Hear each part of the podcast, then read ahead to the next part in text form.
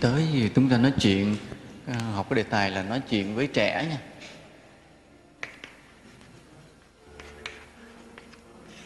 Hôm nay à, chúng ta học cái bài là nói chuyện về chủ đề nhân quả trong cái loạt bài hoàng pháp. Thì cái nói chuyện này cũng là một dạng chúng ta đàm đạo với với người, chủ yếu là những người phật tử.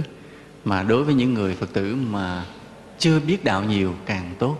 Tức là những cái bài của chúng ta là vậy, hầu hết là cái đề tài là chúng ta nói chuyện với những người chưa có hiểu nhiều về đạo. Vì hôm nay chúng ta gặp một người nào đó khi họ vào chùa, hoặc là chúng ta đi đâu đó chúng ta gặp, chúng ta gợi chuyện để nói, chúng ta chủ động bắt chuyện để nói và nói vào nhân quả luôn. Là có thể quý thầy thấy phật tử đến chùa hoặc là mình đi mua món đồ vậy, nói qua vài câu sẵn sàng cũng nói được vài câu nhân quả với họ nhưng mà dĩ nhiên là đôi khi chúng ta không có cơ hội để nói dài cả một buổi đàm đạo. Có khi chúng ta chỉ nói được vài ba câu. Có khi chúng ta nói được 5 phút 10 phút. Có khi mình nói được một hai tiếng đồng hồ là tùy cái duyên của mình. Nhưng mà chúng ta phải tập nói về đề tài nhân quả. Tại sao vậy? Bởi vì luật nhân quả, cái giáo lý về luật nhân quả là một giáo lý hết sức là quan trọng trong đạo phật. Tất cả mọi giáo lý của đạo phật đều đặt trên nền tảng nhân quả. Do đó, một người hoàng pháp giỏi phải là một người cực kỳ hiểu biết về nhân quả. Sau này cũng vậy, khi chúng ta bước ra, chúng ta đi làm công tác hoàng pháp thật sự, chúng ta sẽ giảng nhiều đề tài khác nhau, nhưng mà cái yếu tố nhân quả luôn luôn nó bàn bạc, chi phối, bàn bạc, chi phối hết tất cả. Chúng ta rời xa nhân quả nửa bước là chúng ta rất dễ rơi vào tà kiến. Ví dụ như có một lần, cái à, tôi nói chuyện với một vị thầy ông thầy này thì ông học về tâm lý học, nên ông nhìn vấn đề cái gì cũng qua tâm lý học. Còn chúng ta thì chúng ta nhìn vấn đề gì cũng qua nhân quả. Thì lúc nói chuyện có một điều là có một số người phật tử vì một lý do gì đó đã bỏ đạo phật, đã đi theo một cái tôn giáo khác. Thì tôi có nói câu này, tôi nói cái người mà bỏ đạo phật mà đi theo đạo khác, nửa chết khó chết. Chết cứ nằm nằm nó ngoài không chết được và thì ông thầy đó ông lật đật cũng trả lời liền. Ông nói bởi vì lương tâm cắn rứt. Tức là ông nhìn vấn đề tâm lý còn tôi tôi nói không bị tổn một cái âm đức bị tổn một cái phước sâu xa bên trong cho nên nằm đó dằn vặt không chết được. Thì tôi nói theo nhân quả của ông thầy tôi nói theo tâm lý. Thì tôi nhìn thẳng vào ông thầy tôi phát hiện ra là ông không nhìn tới được nhân quả. Ừ, ông cái tâm ông khả năng của ông chỉ nhìn tới cái tâm lý đó thôi dừng lại chứ không vượt qua khỏi đó để nhìn cho tới cái gốc của nhân quả đã chi phối. À. thì trong giáo lý của chúng ta sau này cũng vậy. Chúng ta sẽ à, hiểu nhiều điều, sẽ dạy dỗ nhiều điều. Nhưng mà cái quan trọng, nói cái gì phải nhìn cho tới nhân quả. Ví dụ như khi mà một người tu hành, rồi chúng ta thấy họ nhập được định, họ có thể họ đắc đạo. Rồi chúng ta bàn với nhau, hỏi nguyên nhân tại sao người đó đắc đạo? Chúng ta nói tại vì người này tinh tấn à, tại vì người này được nhiều điều kiện thuận tiện được thầy lành bạn tốt vân vân. Chúng ta nói những câu đó đều chưa tới được nhân quả. Phải nói cho tới nhân quả. Và đây cũng là cái đặc tính của đức phật. Vào thời xưa vậy mỗi khi mà có một vị đắc đạo rồi ai hỏi đức phật là vì sao mà vị này được đắc đạo thì đức phật không bao giờ trả lời là tại vì người đó đã tinh tấn, người đó đã tu pháp môn này, người đó đã theo ông thầy kia không bao giờ. Đức phật chỉ trả lời là bởi vì một kiếp nào đó, vị đó đã từng cung kính, cúng dường một đức phật nào đó, một vị bích chi phật nào đó, một vị la hán nào đó, nên kiếp này được đắc đạo. Luôn luôn đức phật nói tới nhân quả luôn, không bao giờ dừng lại ở một cái nguyên nhân khác. Luôn luôn như vậy, chúng ta nhớ đây là đặc tính của phật và chỉ có phật mà thôi và chúng ta phải học phật điều này. Vì sao vậy? Bởi vì luật nhân quả là tuyệt đối, đức phật cũng là tuyệt đối. Cho nên chỉ có phật mới biết hết về nhân quả. Còn tất cả chúng ta hầu hết, không ai nhìn thấy được hết về nhân quả. Mỗi người chỉ thấy một phần nào đó mà thôi. Do đó là có một lần bài giảng bài giảng pháp cú vừa rồi, thì tôi có nói câu này, đừng bao giờ chúng ta xúc phạm tới luật nhân quả, bởi vì luật nhân quả là tuyệt đối cũng như chúng ta đừng bao giờ dại khờ mà xúc phạm tới đức phật, bởi vì đức phật là tuyệt đối. Nên là chúng ta càng tu, càng sáng thì càng hiểu sâu về nhân quả. Chứ chúng ta không bao giờ biết hết về nhân quả nổi. Còn người nào hiểu sơ sơ rồi tự cho mình có thể biết hết nhân quả, hoặc người nào có thể cho mình tu đến lúc nào đó thoát ra khỏi nhân quả, thì đó là một tà kiến hết sức nặng nề. Một tà kiến đó giống như câu chuyện kể về ông già chồn. Quý, quý thầy nghe chuyện ông già chồn chứ? Có nghe rồi nha tôi nói sơ sơ là một chút. Là vào thời mà ngài bá trượng thiền sư bá trượng nổi tiếng. Thì ngài à, giảng đạo hay có một cái ông già lạ lạ ông hay theo chúng ngồi nghe. Ông lần đó giảng xong chúng tan hàng thì ông đến chào ngài. Thì ngài nhìn ông già ngài cũng biết là người lạ lạ. Ngài hỏi ông là ai? Ngài biết ngay là ông này rất là người, không phải người thường, nên ngài hỏi. Thay vì hỏi ông cần gì, nói ông là ai? Vì ngài biết. Nói, thưa thưa bạch hòa thượng, con không phải là người thường, con là con trồn ở sau núi. Vào thời đức phật ca diếp, con là một vị tăng tu hành, một vị cao tăng. Một vị cao tăng tức là người hàng tôn túc đó. một vị cao tăng này có nghĩa là mình biết là nhiều tín đồ đông đệ tử. Ừ. thì có một người mới hỏi con là một bậc tu hành cao siêu đắc đạo còn bị luật nhân quả chi phối hay không? Thì con trả lời là không còn bị luật nhân quả chi phối. Thế là từ đó đến nay con bị đọa 500 kiếp chồn mà không biết cái lỗi mình mình trả lời sai chỗ nào. Tại ngày xưa ông học cũng học cái lý không á. Cái gì không, cái gì cũng không hết rồi, không nhân, không quả luôn. Nên cái người mà tâm không rồi, trống rồi thì làm gì cũng không bị tội. Ông hiểu theo kiểu đó, đọa liền 500 kiếp mà mở miệng dạy cho người khác nên đọa luôn. Một mình mình hiểu thì mình mình bị tội mở miệng nói là người nào cũng súng nhau tin theo kiểu đó hết. Nên là nó gây thành cái họa cho đạo phật luôn. Tức là người ta tu sơ sơ, thấy gì cũng không rồi là tưởng nhân quả không chi phối được nữa là đọa liền 500 kiếp chôn bây giờ con không biết lỗi chỗ nào, xin hòa thượng dạy cho con con biết được cái lỗi đâu để con thoát được thân chồn. Cái người nói bị ông hỏi lại ta, cái ông nói, bạch hòa thượng, bậc tu hành cao siêu đắc đạo, có còn bị nhân quả chi phối hay không? Thì ngài bá trường trả lời, bậc tu hành cao siêu đắc đạo hiểu sâu nhân quả hơn bao giờ hết. Ngay câu đó, ông bừng tỉnh liền và ông nói, từ nay con thoát thân chồn. Và ông xin là ngài tống tán ông theo lễ tăng, tức là trà tỳ đốt thiêu đàng hoàng. Cái câu chuyện như vậy cảnh báo ông ta tới giờ phút này. Vậy mà tới giờ phút này rồi nhiều người vẫn còn chưa nhớ cái bài học đó. Nhiều người vẫn còn nói sàng qua sàng lại rồi cũng né tránh luật nhân quả. Nói rằng, tu đến lúc nào đó không còn bị nhân quả chi phối chúng ta nhớ một điều, phật cũng còn trong nhân quả. Hãy nhớ điều đó. Bởi vì phật đắc đạo rồi, chúng ta vẫn nhớ cuộc đời ngài vẫn sao? Vẫn diễn biến theo rất nhiều thăng trầm, phải không? Vẫn có những người công kích ngài. Thậm chí một lần, ngài trong một mùa hạ, ngài không được cung cấp lương thực đầy đủ, phải ăn cái lúa mà để dành cho ngựa. Và một lần nên là một lưỡi đao hiện ra cắt cái chân ngài, chảy máu để trảm nghiệp xưa. Và một lần, đề bà đặt đa xô đá làm trầy ngón chân của ngài chúng ta nhớ, nghe là ngài cũng đi qua rất nhiều cái thăng trầm. Chứ không phải là vì ngài đắc đạo rồi là mọi chuyện đối với ngài, tất cả đều suôn sẻ. Nhớ như vậy, cuộc đời hoàng hóa của đức phật ở cái kiếp cuối cùng cũng rất là thăng trầm, đầy kịch tính. Những người vu khống, những người công kích, đầy. Nhớ như vậy. Và đó cũng là nhân quả quá khứ. Và đức phật không bao giờ dùng thần thông của mình để chặn đứng những cái nghiệp quả đến với mình. Ngài chỉ dùng đạo lý thôi. Và ngài độ ai cũng là gieo duyên, gieo nhân để tạo cái quả lành cho người ta. Tức là ngài cũng dùng nhân quả để giáo hóa, chứ không bao giờ ngài dùng thần thông để bẻ cái nghiệp của người ta hết. Dùng nhân này để xóa nhân kia thôi, chứ không bao giờ dùng thần thông để xóa một cái nhân quả. Hãy nhớ như vậy.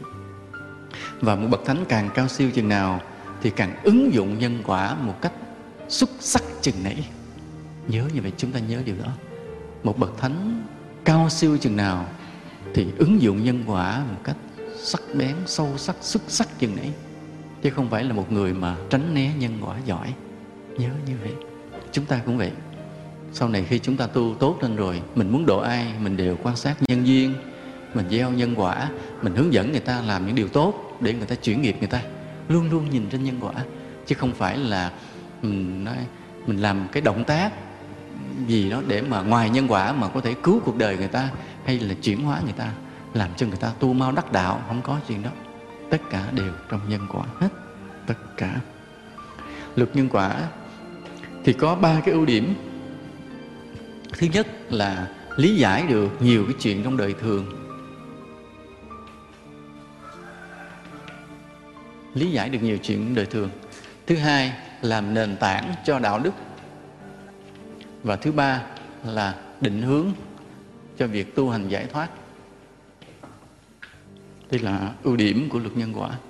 Tức là khi chúng ta hiểu sâu luật nhân quả rồi thì mọi chuyện trên đời chúng ta có thể lý giải được hết.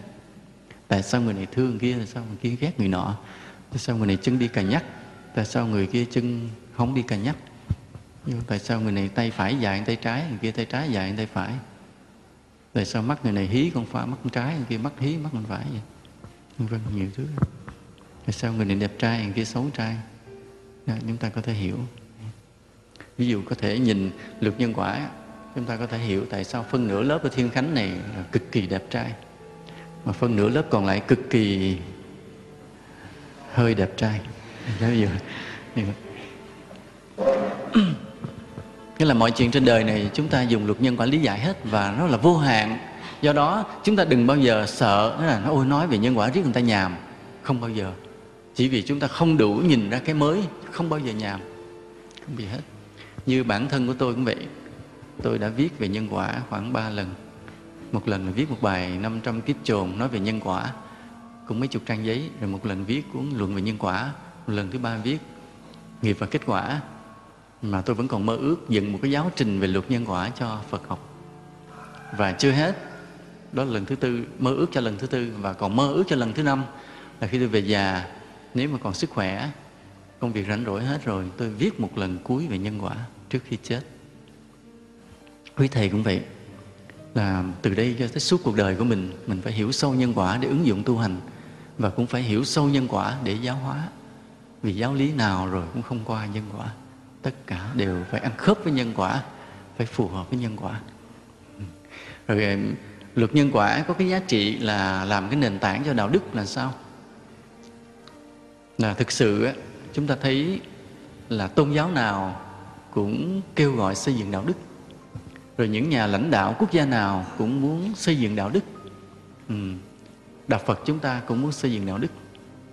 Tuy nhiên là nếu không có luật nhân quả, cái nền đạo đức đó khập khiển ví dụ ví dụ như một tôn giáo mà họ họ lấy cái lấy cái sự thưởng phạt của thần linh làm cái nền nghĩa là thần linh mà đẹp lòng á, thì thì thường linh sẽ thưởng, còn thần linh mà không đẹp lòng thì thần linh sẽ phạt.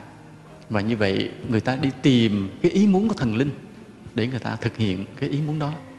Thì ở những tôn giáo mà cái giáo sĩ nào á, họ cho rằng, chứ ông thần linh chưa bao giờ hiện ra nha, chúng ta nhớ điều đó, chả thần linh nào hiện ra hết. Chỉ có mấy giáo sĩ hiện ra nói tùm lum. Giờ ở một tôn giáo nào đó, nếu có ông giáo sĩ ông hiện ra thì ông nói là thần linh muốn con người sống thương yêu nhau. Thì như vậy thì cái tín đồ của tôn giáo đó làm sao? Rất là tốt. Họ sẽ là những người đạo đức. Họ sẽ thương yêu nhau để làm đẹp lòng thần linh, để được thần linh thưởng. Nhưng mà lỡ có ông tôn giáo nào đó, có ông giáo sĩ hiện ra, ông nói thần linh muốn chúng ta phải giết hết những người nào không theo đạo, thì đạo đó làm sao? Đạo trở thành tàn bạo liền. Bởi vì họ họ tin vào ý muốn thần linh mà chưa bao giờ họ thấy mặt. Mà chỉ có mấy ông giáo sĩ. Và mấy ông giáo sĩ đó, khi mà nắm vai trò lãnh đạo tinh thần của tôn giáo đó rồi, thì tự do suy diễn cái ý thần linh theo ý mình. Cho nên cuối cùng, dường như chúng ta không phải theo thần linh nào cả, mà chỉ theo những tay những tay giáo sĩ. Nếu gặp những tay giáo sĩ tốt thì không sao. Tay giáo sĩ ác rồi, lôi kéo không biết bao nhiêu con người đi vào con đường sai lầm. Rồi những nhà lãnh đạo quốc gia dân tộc cũng vậy họ cũng kêu gọi xây dựng đạo đức nhưng bởi vì họ muốn khách quan à, không muốn đi vào cái tín ngưỡng cho nên họ chỉ kêu gọi tốt mà không hứa hẹn một cái sự đền bù mai sau. Không hứa hẹn là cái người tốt sẽ được thưởng gì hay không. Mà xã hội đâu có biết hết những điều tốt con người để thưởng. Mà thần linh thì cũng không có để thưởng. Và con người ta không thay đổi được đạo đức bao nhiêu không thay đổi. Nghĩa là có có những người mà hoàn thiện bản thân mình chỉ vì thấy rằng điều đó là tốt. Ví dụ nói là tôi không hại người tôi không ích kỷ tôi giữ gìn của cải của nhân dân. À, à, tôi tôi tôi làm đầy tớ nhân dân tôi phục vụ nhân dân. Chỉ vì điều đó là tốt tôi không cần phần thưởng. Con số người đó một phần tỷ trên thế giới này. Chỉ vì điều đó tốt cho nên tôi giữ đạo đức không cần phần thưởng. Những người đó chỉ một phần tỷ. Còn đa phần người ta cần phần thưởng. Nhưng mà khi mà không có thần linh, không có luật nhân quả làm phần thưởng thì không có phần thưởng. Xã hội không biết hết để thưởng. Cho nên chúng ta thấy một cái nền đạo đức mà không dựa vào cái tâm linh siêu nhiên cũng không có chiều sâu. Còn người ta vẫn tìm cách qua mặt dư luận, qua mặt luật pháp để người ta lén lút làm những điều có lợi cho mình mà thôi. Còn chỉ có trong đạo phật đưa ra cái luật nhân quả. Luật nhân quả này là quy luật khách quan. Khách quan vượt lên cao hơn cả thần linh vượt lên cao hơn cả pháp luật xã hội, sẽ đem lại cái quả báo tương xứng cho người ta. Và cái luật đó chi phối khắp không cần con người trung gian. Vì vậy rất công bình và rất hiệu quả. Không cần ai biết, luật nhân quả vẫn chi phối tất cả. Chúng ta làm điều trong bóng tối. Có thể luật pháp không biết, thần thánh biết có biết không biết, nhưng mà luật nhân quả sẽ xử lý hết tất cả. Nên một người mà càng tin nhân quả chừng nào, thì họ càng biết kiềm chế chính mình chừng nấy họ không dám làm điều bậy bởi vì sợ quả báo. Nên là mình muốn chống người ta nhưng mà sợ nữa người ta chống mình. Mình muốn thụi người ta mình sợ nữa người ta thọc lại mình. Vân vân. Và, và mình chỉ muốn cái gì? Muốn giúp đỡ người khác. Đến chi? Mai mốt cuộc đời mình sẽ đỡ hơn. Cho nên dù có thể còn ích kỷ nhưng mà ta vẫn tốt với nhau hơn. Phải không? Khi người ta tin nhân quả thì người ta vẫn tốt với nhau hơn hơn là người ta không tin nhân quả. Đó là như vậy. Ờ, cái chuyện về nhân quả nó hoài không hết. Do đó là chúng ta phải, phải, còn cái định hướng cho sự tu hành giải thoát trong đạo Phật cũng vậy. Đó là cái việc mà tu tiến trong tâm linh đó, cũng là do phước mà tạo ra. Nếu không có phước lớn tâm linh chúng ta không khai mở. Đó là nguyên tắc. Vì sao? Bởi vì làm thánh phước lớn nó mới làm thánh được. Nếu không có phước lớn chúng ta không thể làm thánh được. Chỉ nói câu đơn sơ là giải thoát nhưng mà sự thật ai giải thoát, tức là người đó đã làm thánh. Mà làm thánh thì không thể phước nhỏ được. Phước phải dư để chia cho người khác nữa. Nhân quả rất là quan trọng lắm đây. Ừ. nhiều công lần, bữa hôm tôi ra ngoài cam ranh tôi giảng, tôi có hỏi câu này, tôi hỏi làm phước nghĩa là làm gì? Thì câu trả lời là thế này, làm phước tức là làm cho người khác được an lạc, an tâm. Câu trả lời như đó rất là đơn giản vì sao vậy?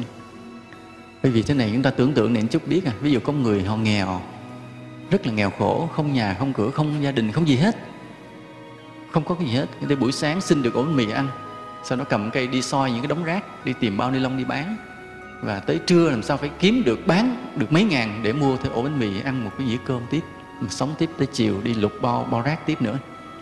Thì quý thầy thử tưởng tượng là từ sáng tới trưa lúc họ đang đi xăm xăm những cái bao ni lông như vậy đầu óc họ an lạc hay căng thẳng? Khi mà trưa này không biết mình có cái gì ăn hay không thì căng thẳng hay là an lạc? Cực kỳ căng thẳng phải không? Và họ đi moi như vậy tới 9 giờ như vậy 9 giờ như vậy à, tới 11 giờ như vậy họ mới hy vọng là gom được mớ bao ni lông mà đem đem bán. Nhưng bây giờ bất ngờ ngang 9 giờ họ gặp mình cái mình cho họ một ổ bánh mì. Thì từ 9 giờ tới 11 giờ họ còn căng thẳng không? Hết như vậy rõ ràng chúng ta nhớ, làm phước là gì? Tức là làm cho người khác an lạc. Làm phước là làm cho người khác an lạc. Chúng ta nhớ định nghĩa rất chính xác. Giờ một gia đình nó nghèo khổ, nó là chạy bươn chải từng bữa như vậy, bất ngờ ta đem tới một số gạo đủ hơi ăn một tháng. Thì vì trong tháng đó tâm họ làm sao? Nó bớt căng thẳng, phải không? Như vậy chỉ còn lo cái mặt khác thôi, lo kiếm thêm mắm muối rau gì đó để sống thôi. Chứ còn vấn đề mà đói thì hết sợ rồi, bởi vì có đủ gạo ăn một tháng rồi. Thế rõ ràng như vậy, ta giúp làm phước nghĩa là làm cho chúng sinh an lạc. Mà khi làm chúng sinh an lạc thì tâm ta làm sao? Tâm ta làm sao? Nó phải an, đó là bắt buộc. Mà nếu cả một đời chúng ta ta làm phước quá nhiều, nghĩa là ta đem là sự an lạc cho người khác quá nhiều, thì cái an trong tâm ta nó kết thành cái gì? Cái định nhớ nha. Do đó thiền định do làm phước mà ra dĩ nhiên còn phải do giữ giới rồi nữa, nó nhiều mặt. Nhưng mà phước lớn, tâm ta sẽ dễ an. Đó là nguyên tắc nguyên tắc như vậy. Nên nói là làm phước là định hướng cho tâm linh là như vậy. Ừ. nên cái lý tưởng của ta là vậy, là phải truyền bá luật nhân quả cho nhiều. Vì đức phật cũng khen vậy. Đức phật nói, không có phước gì lớn bằng phước mà truyền bá luật nhân quả. Có một lần, có một người hỏi đức phật có một người nào mà không theo Phật mà vẫn được sinh linh cõi trời hay không? Đức Phật nói không. Khẳng định câu. Trong 81 kiếp qua, Đức Phật chưa thấy ai mà không theo Phật mà được sinh cõi trời. Chỉ trừ một người. Người đó không phải trong đạo Phật.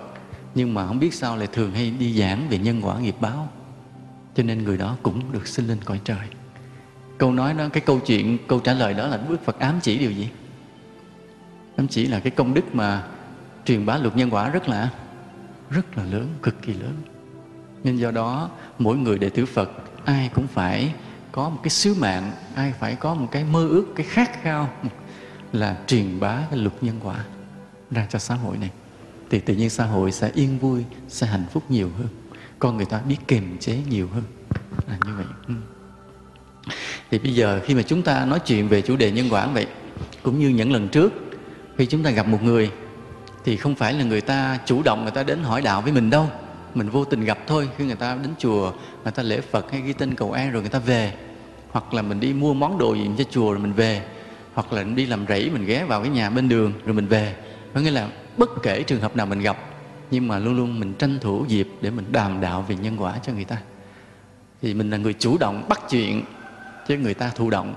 Và khi mình chủ động bắt chuyện thì mình phải sàng qua, sàng lại chút xíu rồi cái chụp một kẻ hở cái nói nhân quả liền thì giờ quý thầy nghĩ mình bằng cách nào để mình mình dẫn đầu câu chuyện để đi vào nhân quả? Quý thầy nghĩ coi mình bằng cách nào? Thì minh lãnh phát biểu trước.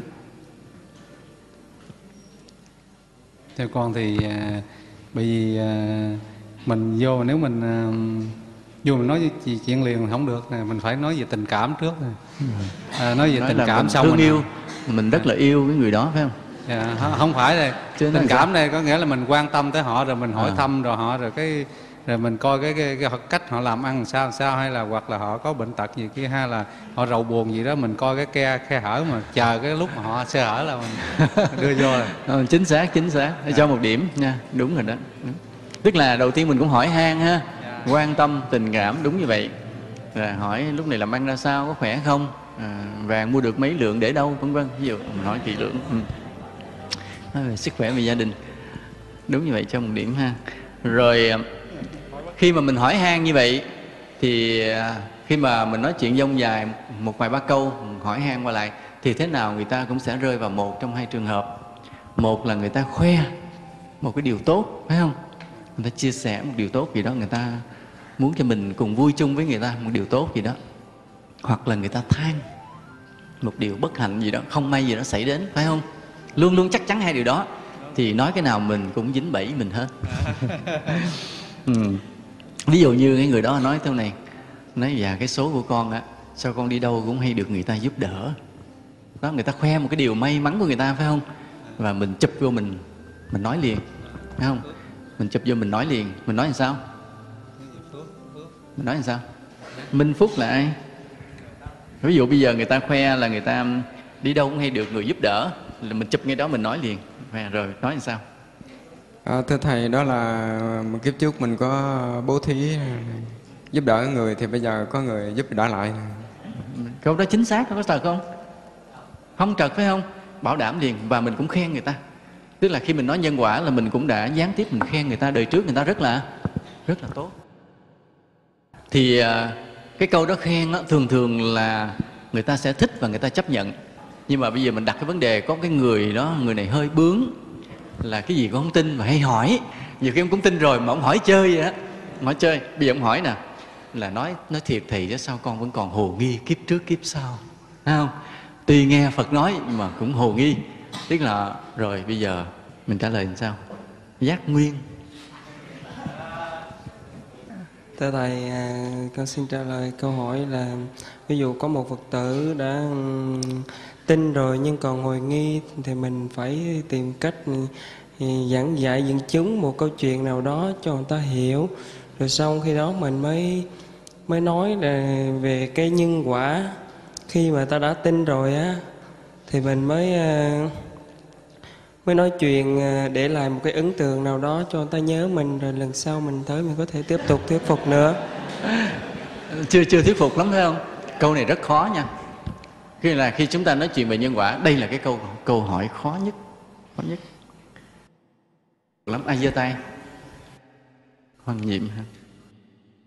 Kính bạch thầy là con cũng à, sẽ, nếu mà họ sẽ tin là mờ về nhân quả lắm thì mình phải dẫn dụ rằng chẳng hạn như mình nói, chẳng hạn như anh có một cái vấn đề gì đó, một món quà gì đó, anh muốn tặng cho người khác thì người ta quan hỷ thì cái niềm vui đó sẽ đến với anh thì anh cũng thấy rằng anh cũng rất là quan hỷ. Thì sự thật á, là cái niềm vui đó sự anh ban cho người ta thì người ta quan hỷ thì cái đó là nhân. Thì từ cái đó nên cái quả cũng sẽ đến với anh. Cái đó là quả. Thì nên anh cũng quan hỷ theo đó là nhân lành nên quả lành. Mình hướng dẫn cho họ vậy Nam Phật. À, nó chưa đi vào câu hỏi này lắm nhưng mà biết lý luận thêm một chút ha? biết lý luận thêm một chút nãy giờ những câu trả lời của mình là coi như mình cứ kêu người ta ráng tin đi ráng tin đi không à phải không? Hầu hết mọi người trả lời đều theo kiểu đó hết. À, phải tin đi phải tin đi. Nhưng bây giờ mình có một cái lý luận buộc người ta phải thấy nó là hợp lý. Mô Phật, bậc thầy theo con thì người ta hỏi vậy con nói là có những người sinh ra thì giàu, người sinh ra nghèo, người sinh ra thì được may mắn, người sinh ra gặp may rủi. Rồi có những thành đồng rồi sinh ra mà người ta đâu có học đâu mà giống như là nhạc sĩ Moza mới 6 tuổi đã thành thành đồng. Đó là nhân quả kiếp trước. không Phật khen. không, đây là cũng là cái ý hay tức là đưa một cái sự mà không thể dễ lý giải bằng những phương pháp khác để buộc người ta phải chấp nhận là là có cái nhân quả bí mật kiếp trước thì đây cũng là một lý luận có ý đó, nói thì chưa hết câu thôi nhưng mà đây cũng là một cái ý, một lý luận, một trong những lý luận để buộc người ta phải chấp nhận có nhân quả bởi vì không thể giải thích bằng bất cứ cách nào khác. Đây cũng là một cái ý hay. Cho điểm đi. Giờ mình có thể hỏi lại. Bây giờ thế này, mình mình sẽ hỏi lại người đó nè. Bây giờ nếu đạo hữu, bây giờ đạo hữu có cho mọi việc là ngẫu nhiên hay không? Tự nhiên nó có hay không? Bây giờ bị hỏi tại sao là đạo hữu được người ta giúp? Vì nếu không tin không tin rằng kiếp trước mình hay giúp người ha, bây giờ mình trả lời cái nguyên nhân là tại sao đi đâu cũng được người ta giúp thì người kia họ sẽ cố gắng trả lời một cái nguyên nhân gần. Nó bởi vì tôi có cái ngoại hình đẹp. Tôi ăn nói khéo léo, ha? Tôi có người có học thức, cho nên tôi đi đâu cũng được người ta. Người ta tâm mến ví dụ họ sẽ nói nguyên nhân gần thôi không không nói nguyên nhân kiếp trước, mà nói là tôi có người ngoại hình đẹp. Tôi ăn nói khéo léo, tôi có học thức. Mình soi tiếp, tại sao đạo hữu có ngoại hình đẹp? Bắt đầu mình cứ đi, mình bắt người ta phải truy nguyên nhân, thì người ta sẽ trả lời làm sao? Vì sao? Vì hưởng được cái gen của của cha mẹ. À hưởng được cái gen của cha mẹ. Nó tại sao là mình cư xử khéo léo? Bởi vì cha mẹ tôi dạy dỗ tôi, phải không? Tại sao mình có ăn học? Bởi vì cha mẹ tôi cho ăn học. Tức là tôi được cái môi trường tốt, cái gen cha mẹ tốt và cái gia đình tốt. Rồi mình hỏi tiếp, thế tại sao cha mẹ của đào hữu là người quyết định cho con đi học và biết dạy con? Mình hỏi tiếp nữa. Bắt đầu truy mình truy lát họ họ trả lời nổi không? Lát đuối à mà phải công nhận là cái gì nó cũng có nguyên nhân phía trước hết, phải không? Chỉ vì ta không biết nguyên nhân thực sự nên ta cắt ngang ở đâu đó, ta gọi là ngẫu nhiên. Phải không? Ta chỉ kết luận một việc là ngẫu nhiên khi ta không tìm ra được nguyên nhân nữa thôi. Còn nếu mà chúng ta chịu khó tìm nữa, thì nó vẫn còn một nguyên nhân phía trước nữa. Mình hỏi đạo hữu đồng ý điều đó hay không? Chắc chắn họ phải làm sao? Phải đồng ý thôi, không còn cách nào khác vì không tìm được nguyên nhân nên nói là ngẫu nhiên. Nhưng mà trên đời này thật sự có cái gì không có nguyên nhân không? Không. Ví dụ như xét đánh cái ầm. Bắt đầu người ta đứng người ta nhìn bầu trời. Có tại sao trên trời xét đánh cái ầm tìm không ra thì nói làm sao? Trời đánh xong chuyện. Nhưng bây giờ tìm ra thì sao? Là do hai dòng hai dòng hai đám mây tích điện âm dương chạm nhau phóng điện nẹt ra và ở nơi cái vùng đất đó nó có cái gì tương đối nó cảm ứng dẫn điện phải không vậy là câu đó xong chưa? Chưa. Tại sao mây tích điện? Mà tại sao mây tích điện ngược chiều nhau? Và tại sao tới đúng lúc đó nó mới chạm lên nó quánh chết cái ông kia, cái tay bất hiếu đó? Chưa hết, nguyên nhân vẫn chưa hết. Nguyên nhân vẫn chưa hết. Nha. Nguyên nhân vẫn chưa hết. Lạ lùng như vậy. Ờ, nghĩa là chúng ta thấy như là nếu đi tìm nguyên nhân nguyên nhân tiếp tục còn phía trước, chưa hết. Nhưng mà nếu mình ngắt ngang mình dừng thì thôi ngang đó thôi. Cho là tạm là ngẫu nhiên chứ không có cái gì là ngẫu nhiên nữa. Thì khi mà mình mình dí họ như vậy là họ không cãi được. Về lý luận họ không cãi được. Chỉ vì họ không tìm thấy nguyên nhân mà không cho là ngẫu nhiên. Nhưng mà mình hỏi tiếp hỏi tiếp, họ buộc phải chấp nhận và không tranh cãi nữa. Vấn đề này họ không tranh cãi, mình không thua. Tuy nói không tới được kiếp trước kiếp sau, nhưng là họ phải tạm chấp nhận. Rồi bây giờ ví dụ như họ đặt vấn đề, họ hỏi cái này. Thôi bây giờ họ, mình dí họ hoài, họ hỏi nguyên nhân hoài, họ mệt quá nó thôi bỏ chuyện đó đi. Bây giờ nói giùm à, tại sao là cái người đau khổ người sung sướng? Thì mình trả lời làm sao? Cái này dễ trả lời không? Dễ không? Câu này dễ phải không? Thì mình nói là thế này mình nói là mình sở dĩ mình hỏi ổng hoài là để cho ông biết là luôn luôn có một nguyên nhân phía trước đừng nói ngẫu nhiên. Và bây giờ ông hỏi là tại sao người đau khổ người sung sướng? Thì theo nhân quả mình đã từng làm cho ai đau khổ thì bây giờ mình phải phải bị dồn vào đau khổ không tránh được nên là đủ mọi nhân duyên nó dí mình để mình lọt đúng vào cái bẫy đó rồi là không thoát ra được.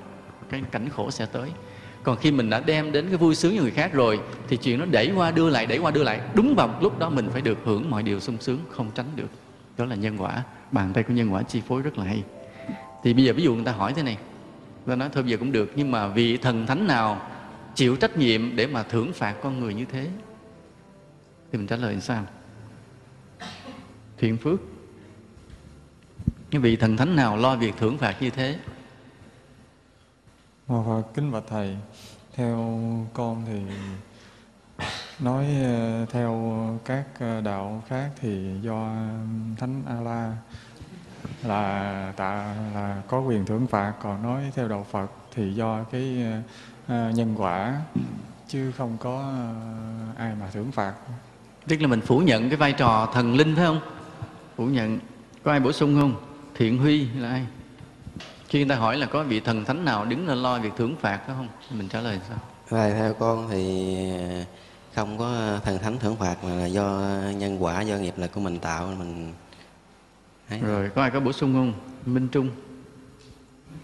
Ờ, Nam mô Di Đà Phật thì cũng không có vị thần thánh nào mà mà do chính mình tạo thì mình phải chịu. Huệ trơn Mô Di Đà Phật à, theo con thì không có một vị thần thánh nào à, chi phối à, sự hướng phạt mà do chính mình tạo thì mình phải chịu thôi, chứ còn không có ai chi phối được hết. chúng ta tin thế này, thường nhân sẽ đi đến quả, phải không nhưng mà sự thật á, chúng ta nhớ có những cái trung gian, không, duyên khác, nhân khác, duyên khác mà trung gian ra quả khác. Nhân duyên là thế này nè. Ví dụ bây giờ bây giờ nói nhân duyên là này, quý thầy phân biệt chút. Ví dụ như mình gieo một cái hộp xoài là lúc mình trồng cái hộp xoài, tức là mình gieo cái nhân, phải không? Rồi khi mình hái trái xoài là quả. Nhưng mà từ lúc mà trồng cái hộp xoài xuống đất tới hái quả mình có làm gì không? Gần chết chứ chứ đâu không làm, phải không? Phải vung, phải bón, phải tưới, phải làm cỏ, phải săn sóc, đủ thứ chuyện hết trơn. Rồi mới có. Cũng phải bỏ công không? Bỏ công rất nhiều chứ không phải là nó gieo nhân là sẽ ra quả. Xin thưa không có chuyện đó. Nên chúng ta đừng có tưởng là nói, bây giờ mình nói đơn giản ha. Nói ông này bữa nay thì ông giàu quá, bởi vì kiếp trước ông có đem vàng, ông cúng chùa. Kiếp này tự nhiên ông giàu. Xin thưa không đơn giản như vậy.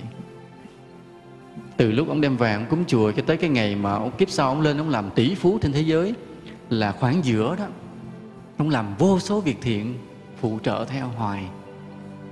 Nghĩa là vẫn tiếp tục bỏ công ra cái mà bỏ công sau khi mình gieo cái nhân ban đầu á, thì cái đó gọi là duyên. Nha còn cái trung gian mà để làm ra quả làm cái khác. Trung gian làm ra quả là vì là như thế này. Tức là không bao giờ cái quả báo mà bất ngờ giữa hư không nó hiện ra. Chúng ta nhớ như vậy.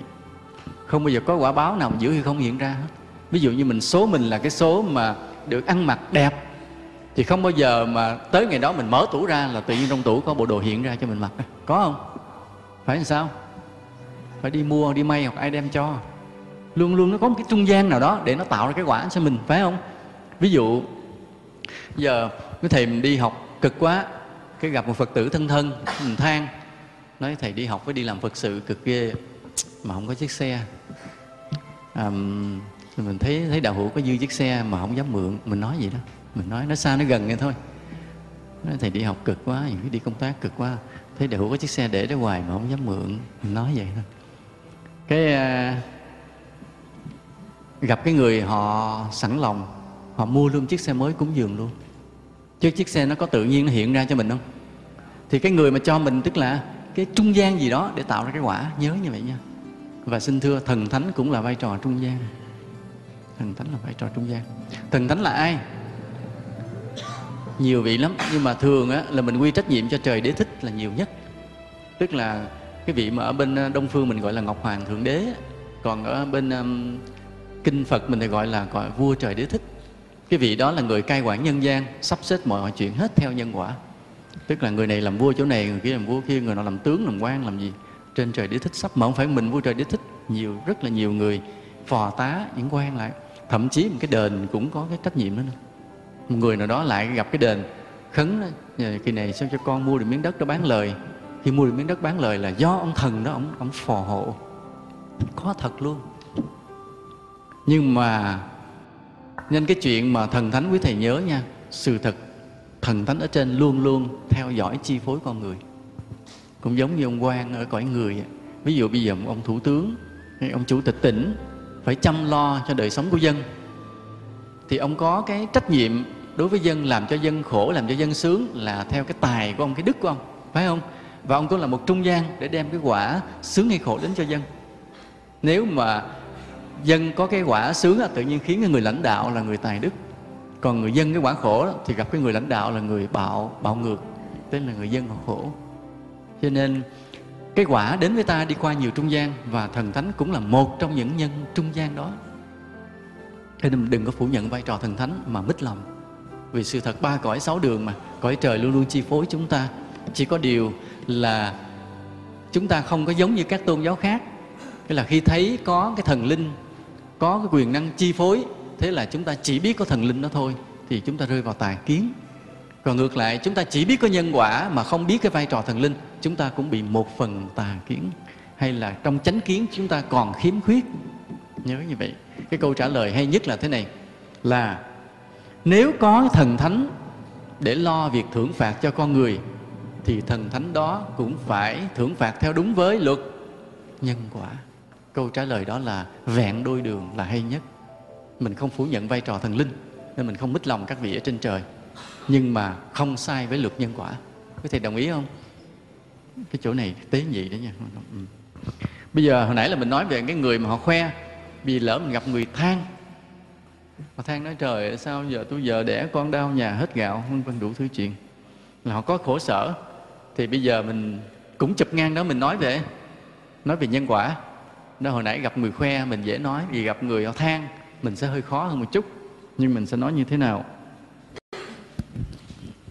Dạ, theo con thì thì người ta than khổ thì mình phải uh, xoa dịu cái nỗi khổ của người ta bằng những lời an ủi thực tế. Ừ. à, và sau đó mình sẽ nói những cái bài pháp nhân quả nhẹ là vì mình khuyên người ta dần dần đi theo con đường uh, nhân quả chứ không phải thay người ta khổ mà mình lại suối mạt cho người ta là tại vì do kiếp trước cho nên hôm nay tại vì lỡ kiếp trước người ta không biết người ta thông hiện tại thì mình phải nói cái hiện tại.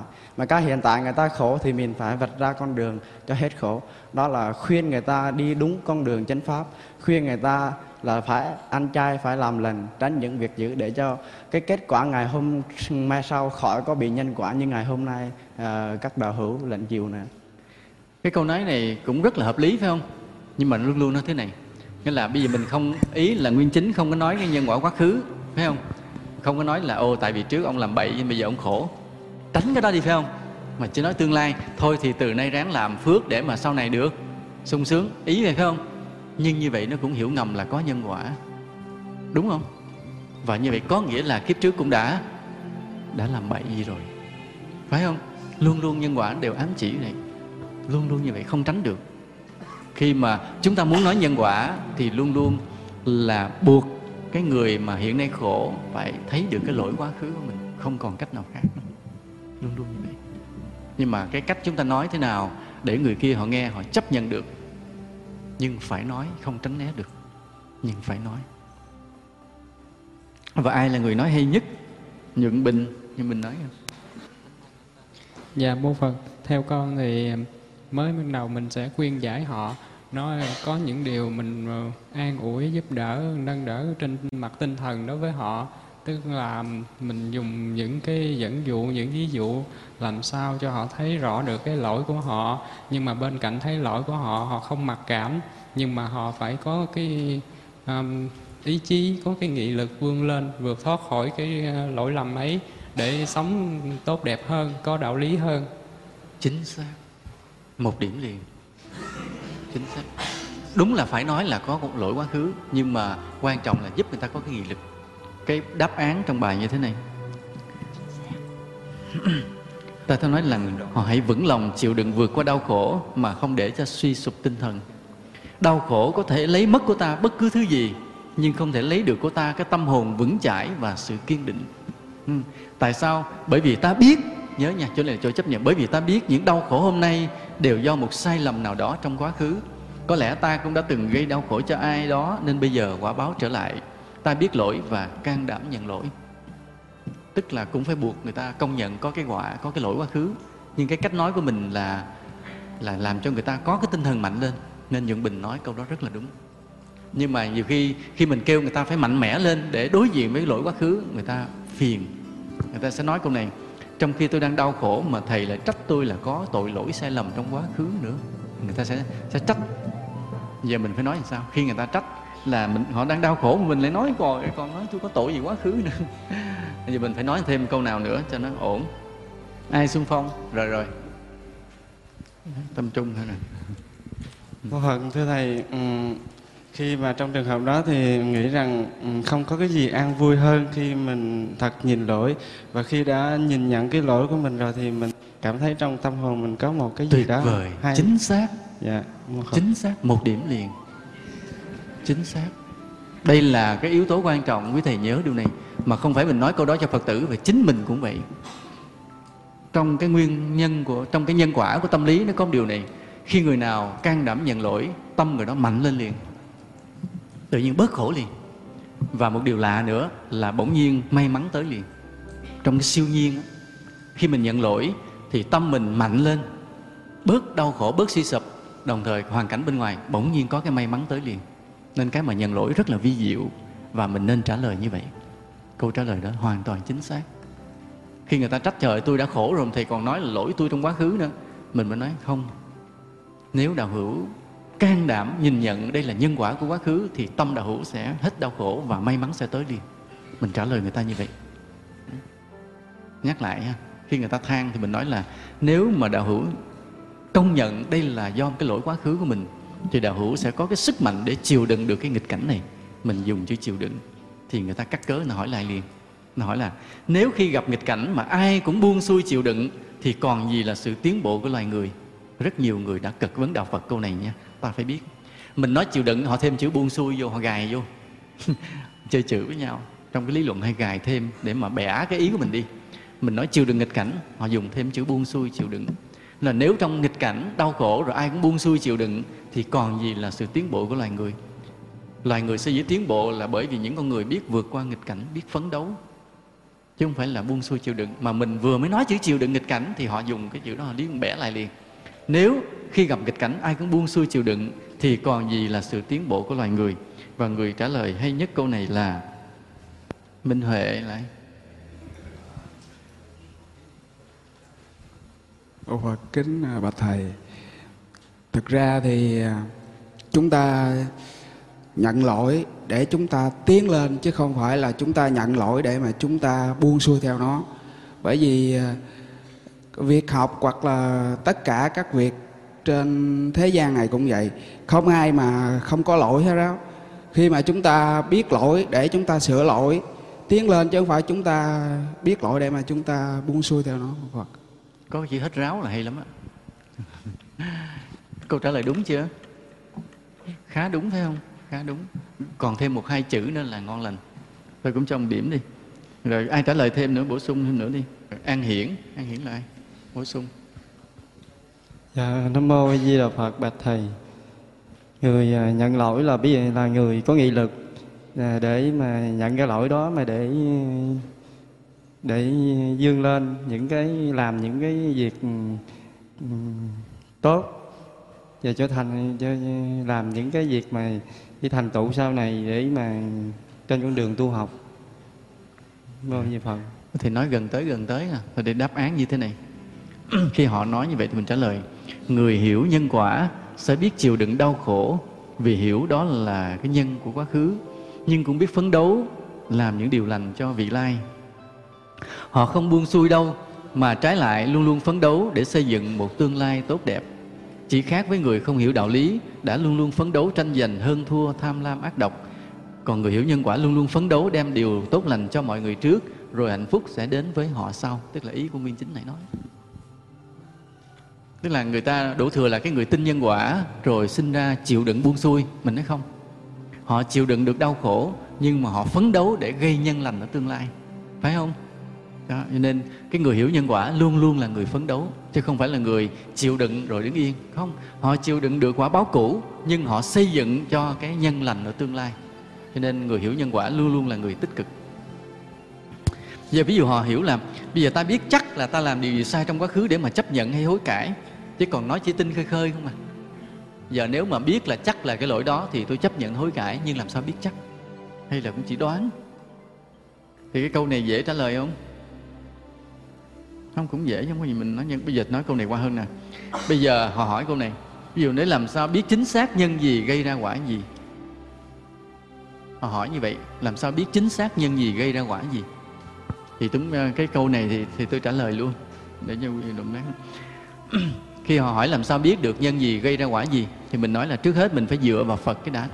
Là trước tiên ta phải nghe Phật nói nhiều về những trường hợp nhân quả điển hình sau đó rút dần ra các nguyên lý về nhân quả. Ví dụ Phật nói người bỏng sẻn, không biết bố thí sẽ đưa đến nghèo túng hơn. Nhưng Phật cũng nói, có tiền mà mình cho bừa bãi, không đúng người đúng việc cũng đưa đến nghèo túng. Trong Nikaya nói câu này. Học Phật nói, mà cái việc người khinh bỉ người khác có thể khiến ta mắc cái bệnh lây nhiễm đáng sợ để cho người khác xa lánh trở lại. Cái này trong pháp cú. Là có một người ngày xưa nhổ nước bọt vô một vị bích chi Phật. Thế là ông nhiều đời ông bị cùi luôn. Nhưng ai thấy ông cũng tránh ra có những bệnh khác hầu hết do sát sinh hay làm tổn hại chúng sinh. Ví dụ một cái chân tật nguyền có thể do phá cái đường đi công cộng hoặc là do dùng cái chân đó mình đá ai bị thương. Mình lấy cái tay mình đánh người khác bị thương kiếp sau cái chừng đẻ ra không có tay. À, chứ không phải là bị người ta đánh lại đâu. Mình đánh ta người ta đánh lại thường rồi nhưng mà cái tay mà hãy dùng làm việc không chính đáng cái tay không nên có nữa đẻ ra không có tay nữa. Và cái chân cũng vậy như vậy. Phật luôn luôn xác định nguyên nhân ban đầu để đưa đến thánh quả giải thoát. Về sau là đã từng kính trọng một vị thánh giải thoát nào đó rồi. Dĩ nhiên, từ lúc gây nhân đến lúc kết quả là ta phải nỗ lực trên nhiều phương diện tu hành khác nữa. Nhưng cái nhân kính trọng bậc thánh vẫn là cái động lực đầu tiên. Đó là, cái này là mình, người ta hỏi làm sao biết nhân gì ra quả gì, thì mình nói là phải dựa vào vào kinh Phật. Dựa vào kinh Phật. Và mình kể sơ vài trường hợp. Nếu có thời gian thì mình kể nhiều nhiều cũng được. Vậy bây giờ người ta muốn đi vào chi tiết giờ người ta hỏi do nguyên nhân gì một người được ngoại hình đẹp? An trơn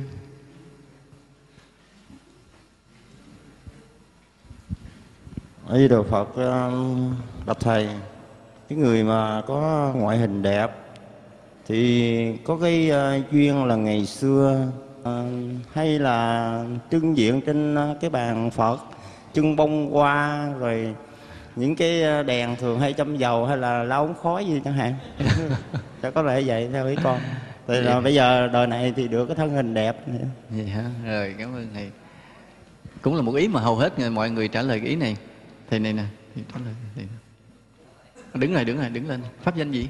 Dạ thưa con pháp danh thiện tâm. Thiện tâm hả? À rồi thiện tâm trả lời câu này. Vì sao người được ngoại hình đẹp dạ mô phật uh, kính bạch thầy. Thì theo lời của thầy An Trân cũng vừa trả lời vậy thì con xin thêm bổ sung nữa là kiếp trước là do cái nhân đời trước người này cũng thường quan hỷ những việc làm của những người à, của thường quan hỷ những việc làm tốt của những người xung quanh hoặc là đời trước. Người này cũng không có sân hận tật đố thành ra được cái ngoại hình tốt. Hay Phật. Một câu trả lời cũng rất là hay rất là hay. Ai bổ sung thêm đi cho một điểm. Ô Phật Thầy, à, theo con thì người đó có tâm hồn trong sáng, luôn nghĩ tốt cho mọi người. Chính xác, nghĩ tốt cho mọi người. Cái nhân rất hay, một điểm. Pháp danh gì? Thiện ngộ ha, cô chính xác. Thường thường á, mình hay trả lời là mình trưng bông bằng Phật. Hầu hết mọi người trả lời câu đó. Nhưng mà vào trong kinh Phật á, thì Phật luôn luôn nói cái nguyên nhân đẹp là do tâm. Tâm sinh tướng luôn luôn Phật ca ngợi cái tâm hiền lành, đưa ra cái ngoại hình đẹp. Cho nên hồi nãy là hai thầy thiện tâm, phải không? Với thiện ngộ, hai câu trả lời đều thuộc về tâm hết, chính xác vô cùng. Chúng ta trong cuộc đời chúng ta cũng thấy như vậy. Có những người đẹp mà rỗng, đẹp mà rỗng. Thì chúng ta biết cái người này là cái nhân của họ gây là cái nhân bên ngoài, như chân hoa bằng phật, hay là tô vẽ hình tượng, hay trang trí cái chỗ công cộng cũng được vậy. Nhưng mà còn cái người nào mà đẹp mà chúng ta nhìn vô ta thương yêu liền ta quý liền. Nó đẹp từ cái tâm hồn nó đi ra làm chúng ta mềm lòng liền. Là biết ngay người này là do tâm mà làm thành tướng. Mà đây là cái nhân mà Phật khuyến khích nhất. Phật khuyến khích nhất là hãy làm cái sắc đẹp bằng tâm. Thì dĩ nhiên mà nếu có dịp chân bông thì mình cũng chân liền.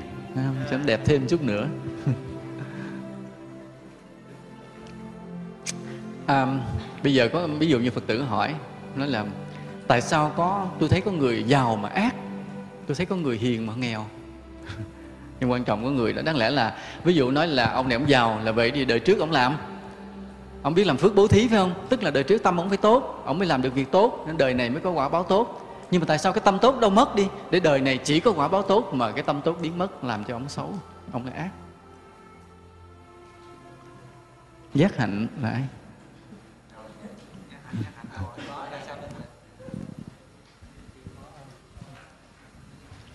Dạ mô phật bạch bạch, bạch thầy. Và cũng là nguyên nhân của nhân quả của đời trước. Vì đời trước có tạo nhiều điều cái phước lành thì đời này cũng gặt hái nhiều phước đức. Nhưng điều chỉ có ngang đó thôi họ dừng lại nơi cái chỗ làm thành thử ra cái còn cái đoạn sau thì làm những điều ờ, chẳng hạn như là không bất thiện bất thiện. Thì về về sau đó họ sẽ sanh tay ra sanh làm làm việc ác. Dạ. Không câu nói đó cũng hay đó cũng là một trong nhân quả tức là có một đoạn họ làm điều tốt rồi có những đoạn khác họ làm điều điều xấu. Cho nên đời này rớt qua quả báo tốt hiện ra nhưng mà cái tâm xấu nó có tồn tại vì cũng là một ý hay. Ai bổ sung thêm? Nam mô di đà phật con xin bổ sung cái ý kiến của huynh đệ. Ừ, ừ. là kính bạch thầy có người hỏi tại sao mà cái người ác mà họ giàu còn cái người hiền mà lại nghèo? Thì theo con nghĩ thì cái người ác á à, họ không phải là họ ác à, kiếp này mình thấy họ ác mà họ ác thật sự tại vì nhiều kiếp trước họ đã có à, làm phước báo à, do cái dư nghiệp hồi tiền kiếp đó, của họ đó. Đời này họ giàu sang nhưng mà họ làm cái việc nó à, mình gọi là ác chứ thật ra nhiều khi um, cái à, cái phước họ hồi cái dư nghiệp nó, nó, nó nhiều đời trước họ đã làm thiện rất là nhiều rồi. Nhưng mà do họ không có tu uh, xuyên suốt để bây giờ họ trở cái tha ta lên cái cái tâm của họ nó chưa có thần thành ra nó nó ác. Còn cái người mà thiện á, thì à, chỉ thiện đời này mà nhiều nhiều khi là tiền kiếp của họ là chưa chắc gì họ đã thiện chưa chắc gì họ trước mà họ có biết bố thí. Mà bây giờ họ chỉ có thấy họ hiền họ thiện có một đời này thôi. Nhiều khi là mới tu có đời này thôi. Như là phật con xin hết cũng là cái ý nhưng mà chưa rõ lắm cũng có ai trả lời câu này không? Thưa thầy là cái người mà hiện tại giàu mà ác á, là do cái nhân kiếp trước của họ là có điều thiện làm điều thiện nhưng còn ôm lòng tật đối với người khác nên bây giờ họ giàu mà ác. Cũng là một cái ý hay cũng một cái ý hay phải không? Em. À, cái đáp án là như thế này. Cho điểm đi tự mình cho mình điểm có nhiều nguyên nhân đưa đến giàu sang hoặc là người đó thật sự tốt bụng tử tế nên bây giờ giàu. Nhưng tốt gì thì tốt vẫn chưa thể tuyệt đối hoàn hảo vẫn còn có nghịch duyên với ai đó vì vậy, kiếp này họ vẫn tốt bụng nhưng lại dở hơi với vài người khác, có khi với dở hơi với mình nữa. Nên mình thấy họ giàu mà họ không tốt. Vì họ không tốt với mình thôi, coi chừng họ tốt người khác, phải không? Cũng một phần. Hoặc là người đó tốt xấu lẫn lộn, nên cái phước giàu sang được hưởng mà cái họa nghèo khó vẫn còn lơ lửng chưa hết đâu. Cái người giàu mà ác thì không có giàu bền đâu. Tính tốt vẫn còn và tính xấu vẫn xen vào. Hoặc là người này làm điều tốt do được phân công chứ không phải thật lòng ví dụ như trên chỉ đạo là anh lo cất cái cầu cho dân anh đi nha cái lật đật cất để lấy lòng cấp trên, chứ không phải vì thương dân. Thì kiếp sau vẫn hưởng được cái phước giàu, nhưng mà tâm không có tốt. Nói như vậy. Bây giờ có người hỏi, nói vừa rồi báo đăng thấy có mấy người nhảy sông cứu người ta, chết đuối rồi mình chết luôn. Nói nhân quả gì kỳ vậy? Tôi làm điều tốt mà sao không hưởng được tốt? Tôi cứu người làm sao tôi chết thì làm sao tôi tin nhân quả? Quý thầy có nghe vụ vừa rồi không? Mấy năm trước con đứa bé vậy nhảy xuống xong cứu bốn đứa bạn cứu tới được tới đứa thứ tư đưa vào bờ rồi thì em đuối nước trôi chết luôn. Vừa rồi có bà nào tên là mai mà bắt cũng vậy nhảy xong cứu được sáu bảy người rồi bà bị nước cuốn chết luôn.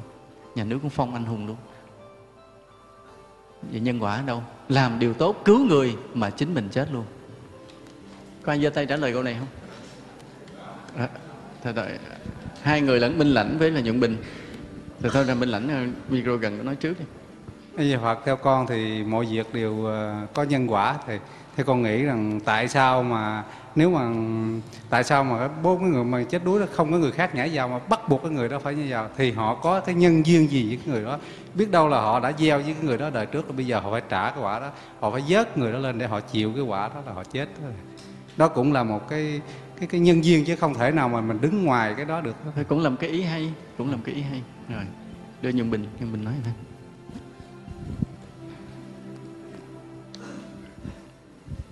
Mô phật theo con là do cái tinh thần tự nguyện của vị đó muốn cứu nhiều người thì nếu mà cứu một người thì sức lực của người đó có lẽ là không có thể mà chết được. Nhưng mà cứu nhiều người như vậy thì cái phước báo của người đó vượt qua khỏi phước báo của cõi người để họ bỏ thân người này để được hưởng phước báo từ cõi trời. Cũng là một ý độc đáo để an ủi người ta. Cũng ý độc đáo. Ngộ lắm nha. Để mình nói về cái cõi trời cõi cực lạc tức là tất cả các tôn giáo đều hứa hẹn cái cõi an lành sau khi chết. Ví dụ như bên thiên chúa thì nói ai mà làm tốt thì chúa rước về cái cõi thiên đường ở với chúa phải không? Hoặc là bên đạo phật ai tu hành tinh tấn tốt thì chết được về cõi cõi cực lạc cõi tịnh độ. Ai à, về bất ngờ câu chuyện kể có một ông đó ông đang sống và ông tu hành rất là ngoan đạo. Một hôm chúa hiện ra nói thôi con chuẩn bị để ta đưa con về cõi thiên đường. Thì ông trả lời khoan khoan khoan chúa khoan còn vợ dạy con thơ để từ từ vậy tức là cái thật sự cái mà về thương đường vẫn là cái gì? Vẫn là cái chết. Đúng không? Vẫn là cái chết. Và cái chết vẫn làm cái gì mà người ta sợ? Đó là một thực tế. Như ai? Một bà già ngồi niệm phật, quá chừng niệm như phật. Có người nói, thôi thôi thôi, bà chuẩn bị đi. Phật sắp trước đó, thôi chuẩn bị. Nó, thôi, khoan khoan khoan. Để tu thêm vài năm nữa liền, ai cũng sợ chết. Mặc dù tôn giáo nào cũng hứa hẹn là chết về nơi an lành nhưng bản chất vẫn là cái chết mà cái chết thì ai cũng sợ. Chúng ta nhớ cái tâm lý đó. Thành thử ra cái mình nói trả lời là cái phước mà vượt qua cõi người để về cõi trời liền cũng không ai ham họ cũng không ham họ vẫn coi đó là một cái chết. Vẫn cứu người để người ta sống nhưng chính mình bị chết liền. Người ta vẫn cảm thấy nhân quả có gì nó nó, nó không ổn ở chỗ này. Mình phải trả lời cho ra cái này. Và câu trả lời là như thế này. Là khi mà làm phước chúng ta phải chấp nhận hao tốn nhớ như vậy. Ví dụ như khi mình cho người khác tiền thì mình phải tốn gì? Phải tốn tiền cái gì? Ví dụ mình đi làm giúp người khác thì mình phải tốn gì? Tốn công, tốn sức, phải không? Luôn luôn phải tốn. Mà nếu mình cho nhiều quá thì mình tốn rất là, tốn rất là nhiều. Ví dụ bây giờ trong tủ mình giờ mình còn triệu, có một người tới cái mình xin mỗi lòng mình cho 50 ngàn. Có người khác, mình thấy tội nghiệp quá, móc một trăm ngàn. Có người khác tới mình cho cho một lát tới đồng cuối cùng luôn, hết luôn, không còn đồng nào luôn. Thì đó là, cũng là làm phước, nhưng mà mình, bởi vì làm phước quá nhiều nên mình phải tốn tốn quá nhiều, đó là đương nhiên. Cũng như vậy, mình làm công thì làm công quá nhiều thì cũng phải tốn sức quá nhiều, thậm chí khi ho lao luôn. Và cũng vậy, khi mà mình cứu người khác, đem cái sinh mạng, đem vào chỗ nguy hiểm cứu người, thì đôi khi mình tốn luôn cả cái sinh mạng của mình. Bởi vì đó là nguyên tắc của làm phước. Để làm được việc phước là phải tốn cái gì đó phải tốn cái gì đó thôi. Cho là tốn ở trong nhà một một mớ. Nó luôn luôn như vậy. Cho là tốn trong nhà một mớ. Nhớ vậy ừ. chứ không phải là yêu là là, là mất ở trong nhà một ít đâu không phải. Nhưng mà cái trường hợp cái người này họ quá ráng cố gắng để họ cứu hết người này tới người kia cho nên họ tốn luôn cả cả cái sinh mạng. Đó là quy luật. Thể làm phước phải tốn. Có khi tốn luôn cả cái mạng mình bình thường. Còn quả báo là làm sao? Tính sao phải không? Nhưng mà chắc chắn cái người mà hy sinh tận cùng như vậy để cứu người thì phước rất là lớn, bảo đảm họ sẽ về chỗ vinh quang. Và đặc biệt điều này nữa, một cái người trong lúc nguy cấp mà vẫn xả thân cứu hết người này tới cứu người kia, mặc dù lúc đó đã đuối sức rồi, mà cái tâm hy sinh, tâm vị tha cực kỳ như vậy, bảo đảm rằng người này có cái tâm thiện rất là lớn ở phía trước. Mấy người đã tu dễ đắc đạo lắm, bởi vì tâm vị tha nó quá lớn à. Giờ có người hỏi tại sao có những người về già bệnh nằm chỗ khó chết còn có những người thì chết nhẹ nhàng? Nguyên nhân tại sao?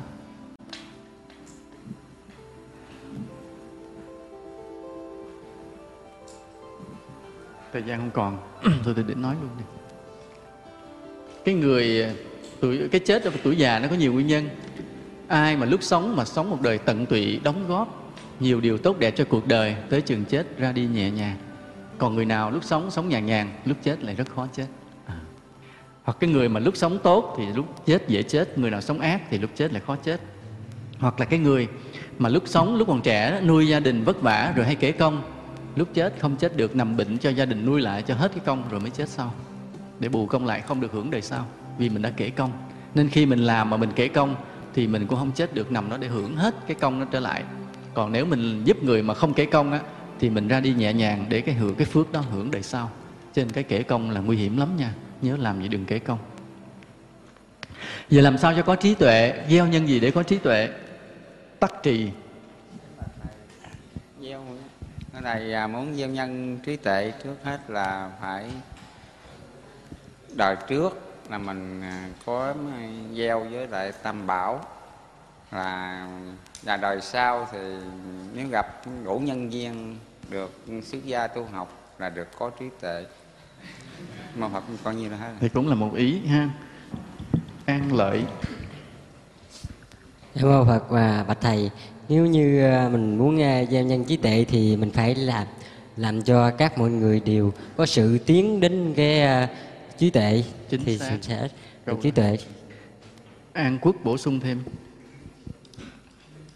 A Di Đà Phật thưa thầy theo con nghĩ á thì à, nếu học chung huynh đệ mình học dở huynh đệ học giỏi thì mình lúc quan hệ thì thì đời sau có thể là mình có trí chính huệ xác hơn. chính xác luôn.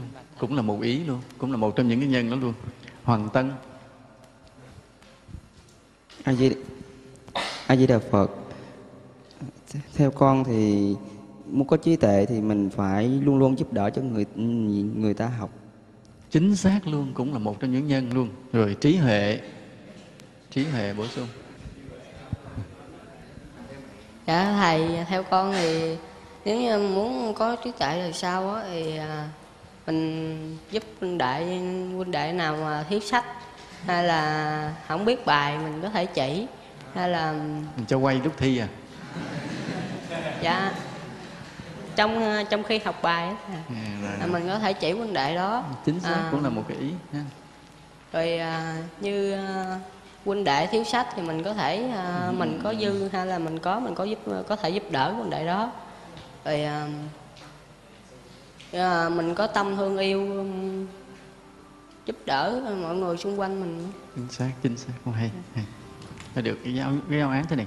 Muốn có tài năng trí tuệ thì ta có nhiều cách để gieo nhân ta phải biết yêu thương phụ giúp người có trí tuệ, tài năng. Tức là ai có tài mình cứ phụ người ta. Ta biết đóng góp công nuôi dưỡng, đào tạo tài năng. Để mình dạy cho người ta. Ta biết dùng khả năng của mình để làm những việc chân chính lợi ích cho đời. Đừng đem tài mình làm việc ác, nha. Ta biết vui mừng, hoan hỷ, khen ngợi tài năng của người khác. Đó. như góp công xây trường học tặng quà, khuyến học cho học sinh giúp đỡ đời sống thầy cô giáo đều là những cái nhân có trí tuệ.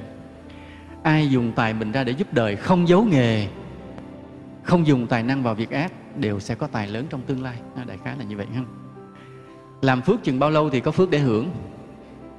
Thế nào là làm tội, thế nào là làm phước?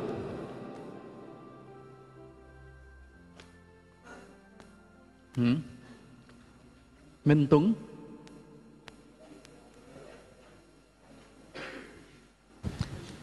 Ờ, Phật thầy, tội, phước thì ờ, nếu mà theo ờ, như ờ, giáo lý của đại thừa mình thì nó không có phân sự phân biệt còn như theo thôi sự vừa thôi. Đến đại thừa nữa. Dạ, Nói rõ còn ràng nếu mà nói theo ờ, nhân quả thì tội tức là mình hiểu một cách đơn giản đó là mình gây cho những người khác một sự đau khổ buồn giận hoặc là sự mất mát nào đó. Nói chung đó là tạo cho họ là sự không hài lòng không vừa ý.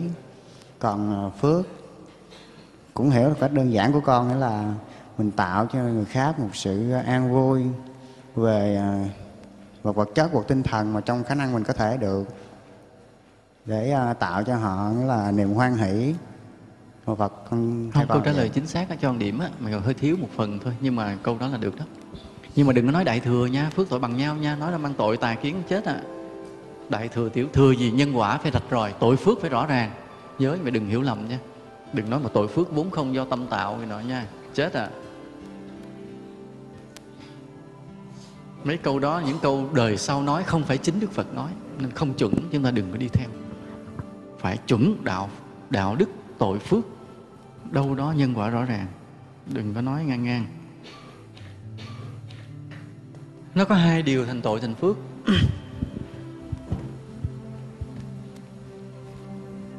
Thứ nhất là chúng ta giúp cho ai an vui phải không?